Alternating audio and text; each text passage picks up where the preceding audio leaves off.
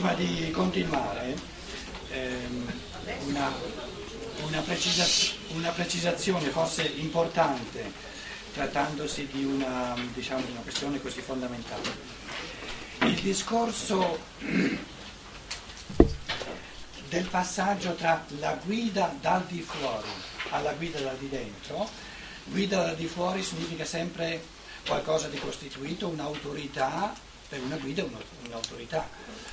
Eh, un'autorità come punto di riferimento per diverse persone, quindi la guida dal di fuori è sempre anche un fenomeno di gruppo.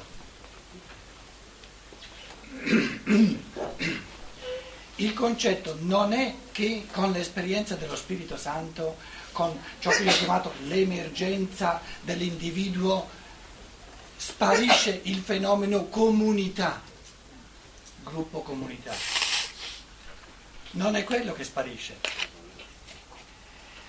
Il nuovo che sorge è che nella, nella fase dello Spirito Santo tutti gli esseri umani sono uguali, questo è il nuovo.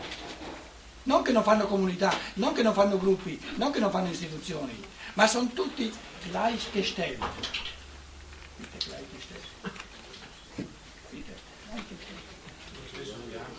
Messi sullo stesso piano. Questo è il concetto fondamentale.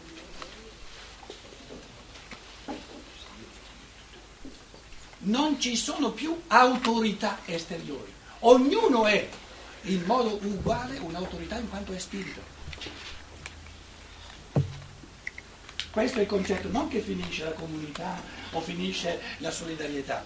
In un certo senso, diciamo non soltanto in un certo senso, soltanto sul presupposto di spiriti umani liberi, autonomi, tutti ugualmente autonomi, sorge la vera comunanza, L'altro tipo di comunanza non è comunanza, è dipendenza.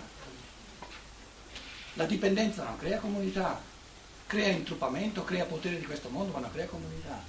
La vera comunità degli spiriti umani eh, si crea sul presupposto della pari dignità in quanto spiriti pensanti e liberamente, eh, che liberamente decidono come si vogliono comportare e che prendono responsabilità per le proprie azioni.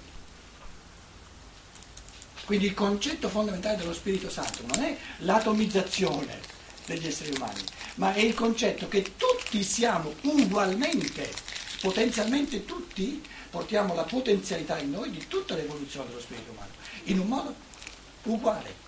Non c'è uno spirito umano che è più spirito di un altro e non c'è uno spirito umano che è meno spirito di un altro. Spirito umano è spirito umano l'individuo può omettere l'evoluzione resa possibile dal suo spirito, ma in quanto possibilità evolutiva siamo tutti in assoluto uguali.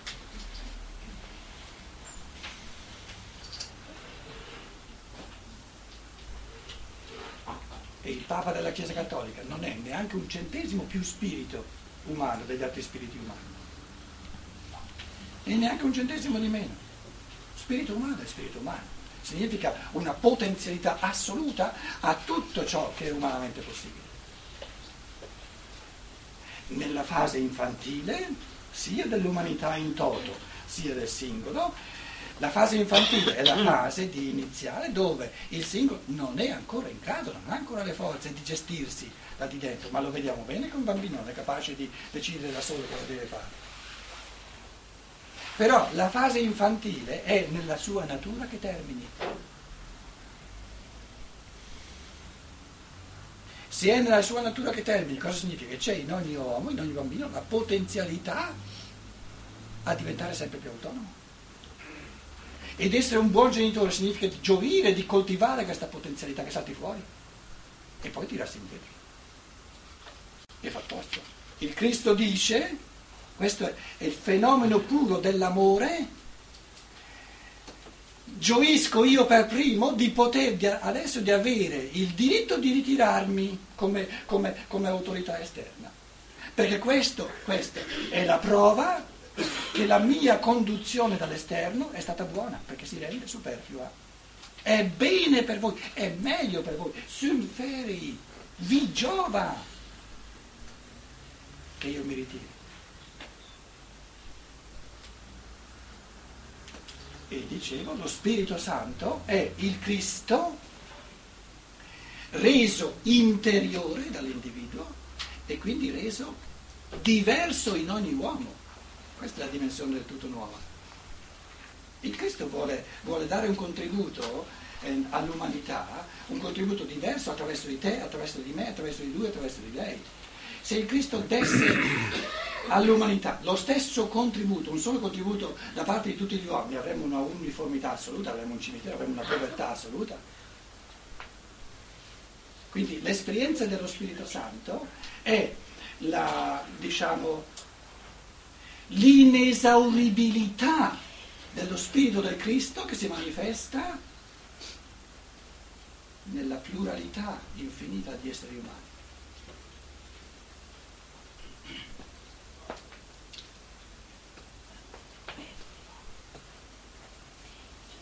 Momento storico in cui la Chiesa mh, doveva cambiare non l'ha fatto, perché se era necessaria all'inizio in quanto l'umanità era piccola, infantile, ci sarà stato un momento in cui l'umanità era pronta per essere lasciata crescere.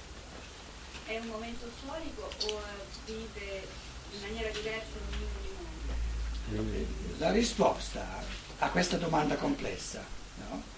La puoi dare soltanto se prendi l'analogo della vita.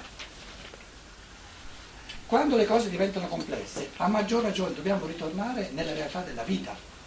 Nella realtà della vita, come rispondi tu alla tua domanda? Ti rendi subito conto che è complessa. C'è un'età umana uguale per tutti, la pubertà o diciamo sui, tra i 15 e i 20 anni, 25, grosso modo, dove noi diciamo tutti gli esseri umani che, quest- che arrivano a questa, a questa, età qui, no? sentono sorgere una nuova dimensione che è quella della, dell'aspirazione alla propria autonomia. Questa affermazione sulla natura umana che riguarda certi anni della vita non è un'affermazione in toto sul singolo perché il singolo può sentire questa aspirazione, l'uno molto prima, l'altro molto dopo. Però se un essere umano n- non sentirà l'aspirazione all'autonomia per la prima volta a 80 anni, perché allora con la natura umana i conti non tornano, e non potrà sentire la prima aspirazione all'autonomia a 5 anni. Vedi? Usiamo l'analogia e trasportiamola dalla vita del singolo che abbiamo sotto osservazione alla biografia dell'umanità in quanto evoluzione, allora dobbiamo dire ci, sarà, ci saranno certi, alcuni secoli storici dove l'umanità in quanto tale diventa quindicenne, sedicenne e diciassettenne in quanto umanità, però saranno secoli, non sarà un anno, un giorno.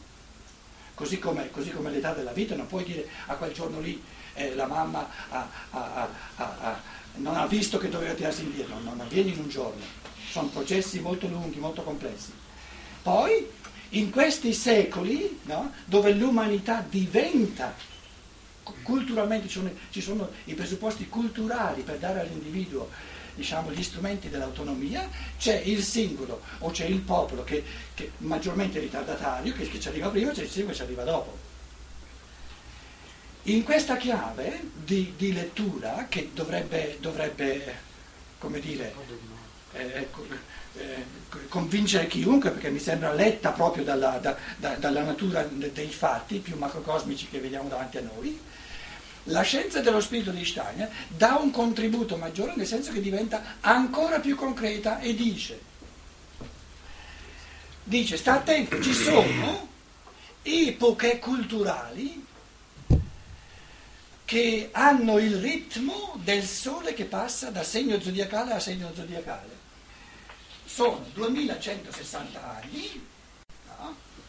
naturalmente i trapassi sono graduali, però nell'insieme ogni 2160 anni lo spirito del sole crea sulla terra di volta in volta condizioni culturali, quindi la flora, la fauna, eh, il calore, tutto quello che c'è, condizioni di evoluzione del tutto diverse. Quindi, quindi ogni 2160 anni viene data all'umanità, vengono date a tutti gli uomini le condizioni per compiere un nuovo passo, e poi un nuovo passo, e poi un nuovo passo. Per esempio, eh, l'ultimo, l'ultimo periodo prima di noi è cominciato nel 747 prima di Cristo, avanti Cristo, è l'epoca culturale dove il sole nel, sorgeva a primavera nella, nella, costellazione dell'Ariete, l'agnello, il, il vello d'oro, eccetera, tutti i miti che si riferiscono all'Ariete, fino al 1413. So, se li contate sono 2160 anni, capito? Eh, 747 prima di Cristo, fate 1413 più 747 e troverete, arriverete al 2160 in quel periodo di cultura sono state date all'umanità le condizioni culturali per dei passi ben concreti, ben specifici dello spirito umano. Per esempio, uno dei compiti fondamentali di quell'epoca era venire alle prese col mistero della morte. Il compito fondamentale della nostra epoca, che è quella dopo, in cui siamo ancora, è di venire alle prese col mistero del male tutto un altro compito culturale. Se è giusto quello che dice la scienza dello spirito, significa che fino al 1413, adesso dico fino al XV secolo, non si tratta di, di, di, di una mezza giornata, fino al XV secolo, grosso modo, la conduzione dal di fuori era necessaria. Il Cristo lo dirà subito, tutte le sue frasi vanno intese anche in questo modo. Dice Paolo, Pietro, tu certe cose, eh, versetto eh, 12 che, a cui stiamo arrivando. Ho ancora molte cose da dirvi, ma non le potete capire ora, perché siete in questo periodo di cultura, il, il quarto periodo di cultura post-atlantico viene chiamato da, da Steiner, dove non ci sono ancora i presupposti per una vera e propria autonomia del singolo spirito, i presupposti per, adesso lo dico in termini cristiani, chi crea i presupposti per la venuta dello Spirito Santo? Il Cristo? Gli vogliamo dare almeno un periodo, un'epoca di lavorare nel, nel, negli esseri umani per mandare lo spirito? Quindi il cristianesimo petrino, l'essenza del cristianesimo petrino, l'essenza dei 2000 circa 160 anni passati è il lavoro del Cristo nelle profondità dell'animo umano per mandare lo Spirito Santo. Questo è il cristianesimo della fede.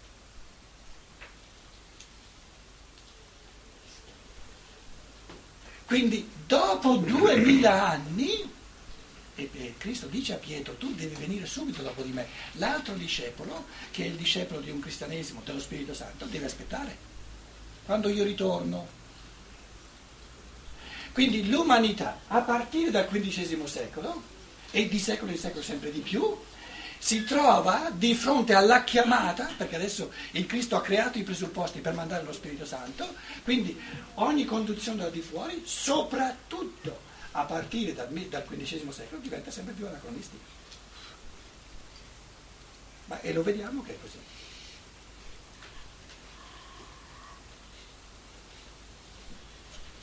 Vedi che non si può rispondere alla tua domanda dicendo c'è stato un anno No? Però siamo in questo periodo di, di, di, di transizione.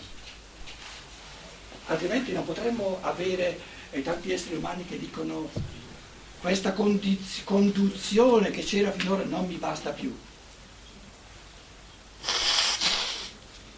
Avremo tanti esseri umani che si trovano a casa loro.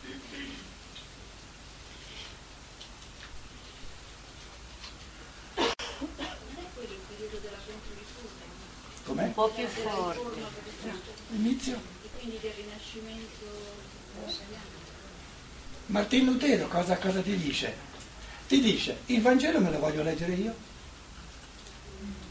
Quindi compaiono dei segni esteriori di qualche cosa. Eh certo. Eh, il terremoto del protestantesimo?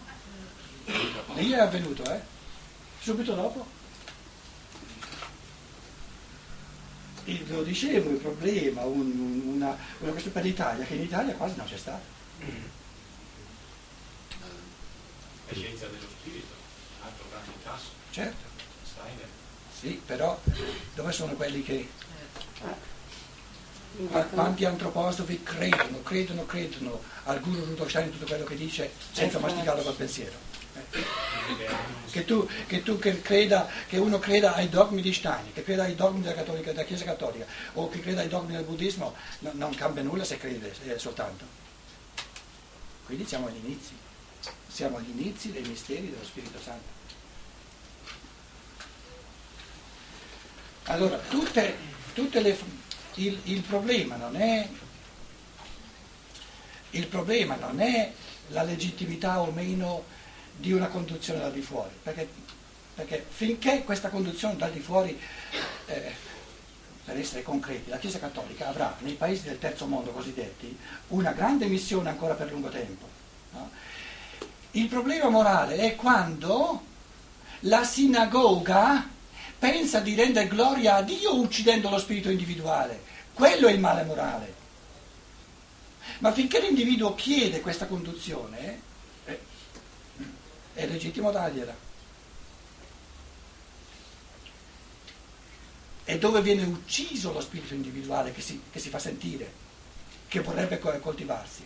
Quello è di cui parla il Cristo. Scusa Pietro, non capisco però riguardo questo, quando lui appunto riferendosi alla frase che hai detto, quando li uccideranno, cioè, Penseranno. di, di- di dare gloria a Dio, eh, lui dice io vi dico queste cose perché non è ancora giunta l'ora, no? Dicevamo ieri o stamattina. Ehm, quindi tu dicevi, non è, cioè lo allaccio a questo discorso che stai facendo adesso, no? Sembrerebbe che quindi eh, facendo questo, come hanno fatto al Cristo, duemila anni fa, allora era legittimo in un certo qual modo. Perché lui dice non è ancora giunta l'ora perché voi comprendiate questa azione, no? Cioè in un certo modo la sinagoga, la conduzione dal di fuori all'epoca del Cristo funzionava ancora, per cui voi non potete comprendere, se a me mi sbattono fuori e mi uccidono e pensano di dare gloria a Dio, in un certo qual modo è giusto. Però, però no, perché già allora funzionava così, cioè lui ha rovinato, comunque ha rotto un potere costituito e l'hanno fatto fuori dicendo che l'hanno fatto per glorificare Dio. Ecco, non mi tornano bene i conti. Allora, rim- rimettiamo a fuoco eh, come una... ehm, supponiamo che l'evoluzione sia grosso modo in due fasi, no? Tra l'altro adesso arriva, eh, arrivano delle frasi proprio su questo. Sono tre fasi fondamentali. C'è questa fase di svolta che dura millenni, dura secoli, dura poi c'è chi, chi va più veloce, chi va più, quindi dura, dura parecchio tempo, nel senso che ci devono essere anche forze di rita- ritardatarie come, come necessarie controforze. Questa fase è la fase della caduta, uso termini evangelici, termini eh, cristiani, termini religiosi. Questa è la fase della svolta, Il bambino, caduta, una delle, delle cose della caduta è conduzione dal di fuori, conduzione dal di fuori. Ma è un aspetto soltanto per capirci, insomma, no? Essere determinato dalle leggi di natura, per esempio, no? Cadere, ca- cadere nella materia significa lasciarsi determinare dalle leggi di natura, è una conduzione dal di fuori, no? determinismo. no? L'essere umano determinato dall'autorità costituita, dalle leggi di natura, dalle forze naturali. La svolta, la svolta consiste nel fatto che ognuno di noi, ogni bambino che cresce, prima o poi la conduzione dei genitori, che prima non veniva mai neanche notata, non, veniva messa, non poteva venire messa in discussione, adesso c'è una Auseinandersetzung. un confronto, un confronto. E poi il senso di questo confronto è di una, diciamo, una, una sempre maggiore autonomia dell'individuo. Qui eh, la crisi, il Vangelo usa eh, ter- il termine crisis, spartiacque, perché si, può, si deve poter anche and- andare giù. no? E questo la chiama dikaiosune, la, la giustizia. Dikaiosune.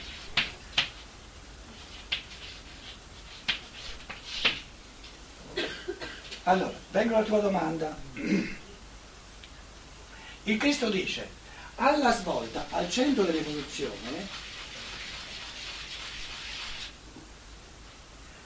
non c'è nessuna possibilità, nient'altro è possibile che uccidere l'individuale, perché non sono ancora nate nessune forze per non, per non ucciderlo. Quindi qui l'uccisione dell'individuale, pensate alla gloria di Dio, è necessaria, è inevita- inevitabile. Quando l'uccisione dell'individuale avviene tale e quale qui, duemila anni dopo, avviene perché qualcosa è stato omesso, avviene perché una certa evoluzione che sarebbe stata possibile, resa possibile da lui, è stata omessa. Quindi a questo punto qui non possiamo dire è ugualmente inevitabile. Dobbiamo renderci conto che eh, duemila anni dopo, dove l'individuo singolo non emerge o non c'è o viene ucciso, diventa un male morale, non qualcosa di inevitabile. Diventa un male morale nel senso che qualcosa è stato omesso, qualcosa di bene è stato omesso. E più si va avanti e più è così. È un po' come perdona loro perché non sanno Sanno quello che fanno, qui però vale, qui Certo. non, qui non vale più. Dovrebbero sapere e hanno omesso di sapere. Mi sono perso un pezzo. Sì. Non so, e cioè, eh, ma Cristo sta nella pri- nel primo caso o nel secondo? Dappertutto. No, allora un momento. Cristo come... Il co- momento storico dell'uccisione del Gesù, del, del corpo fisico del Gesù di Nazareth, dove si trova in quell'area? Duemila anni fa, duemila anni fa, Ah, al centro. eh, l'anno zero. Lì è stato ucciso, scusa, duemila anni fa è stato ucciso. Qui siamo nel 2005. Quindi perdona loro che non sanno quello che si fanno e perché era inevitabile in quel momento. Non potevamo sapere. Sì. Lui è venuto a portare lo Spirito Santo. Spirito Santo significa capire le cose. Se lui viene sparendo fisicamente, crea i presupposti per lo Spirito Santo. Non Perché puoi- prima non c'era conoscenza, non potevano capire. quindi, eh, sì, ma non puoi presupporre che ci sia subito eh, eh, in due ore. Infatti dirà ve lo manderò Eh, ve lo manderò al futuro. al futuro. Capito? Cioè ci vuole tempo, le cose non avvengono. Si parla di Spirito Santo anche prima di Cristo. No? Dove? Beh, nei testi dell'Antico Testamento No. non si nomina mai No, no, è lo spirito di Yahweh, lo spirito di chi vuoi, ma non è lo Spirito Santo. E lo Spirito Santo, nelle profezie, i profeti parlano di Spirito Santo. Sì, è, è preannunciato Quindi è l'annuncio della- dell'interiorizzazione del Cristo. del Messia. E quindi il concetto di Spirito Santo nel prima di Cristo è una cosa... No, preannunciata che verrà. Perché se il Messia, se il Messia venisse per condurre gli esseri umani dal di fuori come ha sempre fatto il suo padre, stia da suo padre, no? La conduzione dal di fuori ce l'abbiamo già, che viene a fare? Quindi è chiaro che per i profeti il concetto di Messia era che il Messia crea i presupposti della svolta da una condizione dal di fuori a una condizione dal di dentro dell'essere umano. Se no che viene a fare? Questa è la grande profezia sull'evoluzione. Perché se non c'è questa profezia non c'è nulla di nuovo. La, la concezione dell'evoluzione del- dell'Islam, del Corano, per essere più precisi, è che non c'è mai nulla di nuovo. Perché c'è sempre solo l'onnipotente Allah. Era fin dall'inizio. Non c'è nessun figlio.